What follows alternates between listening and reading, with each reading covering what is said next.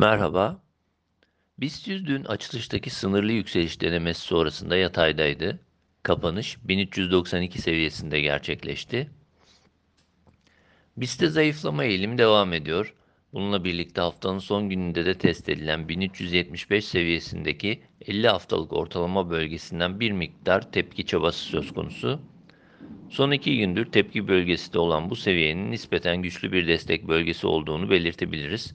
Bu seviye üzerindeki hareketin korunmasını beklemekle birlikte 1375 seviyesi altına yaşanacak bir sarkmanın ilk aşamada 1365-1340 bölgesini gündeme taşıyabileceğini belirtmek gerekiyor. BIST'te kısa periyottaki zayıflamanın giderilebilmesi için ise 1412-1430 seviyesi üzerine geri dönüş gerekli.